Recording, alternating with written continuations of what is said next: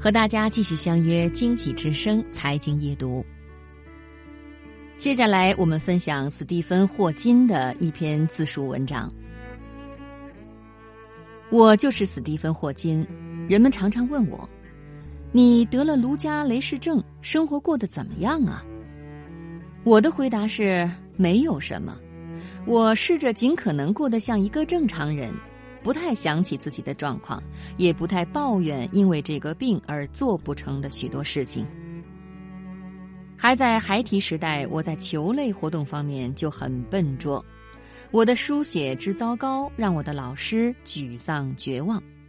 在牛津大学读大三的时候，我的行动好像越来越笨拙，甚至没有明显的原因而跌倒过几次。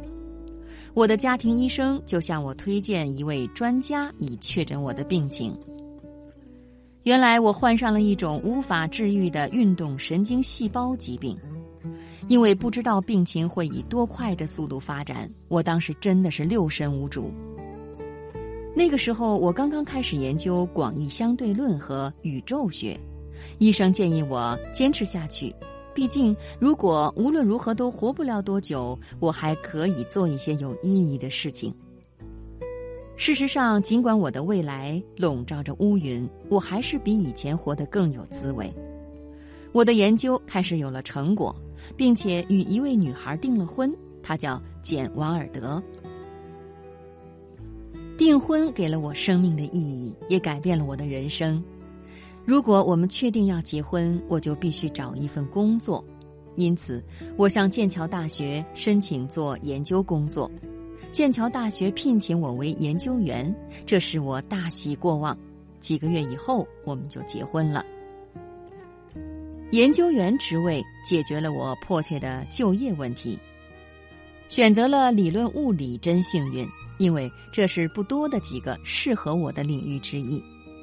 幸运的是，我的科学声誉日渐上升；不幸的是，身体状况却每况愈下。一九七四年以前，吃饭、上床、起床，我都还能够自理。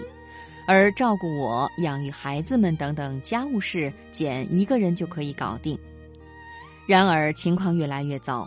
一九八零年，我们雇了私人护士，护士每天上午和下午来工作一两个小时。这种情况持续到一九八五年，我得了肺炎，必须接受气管切开手术。但是在手术以前，我说话的声音就已经变得非常模糊。只有少数几个人才能听懂，而那次手术完全剥夺了我说话的能力。美国加州的一位计算机专家听说我的情况以后，发给我一套他自己编写的程序。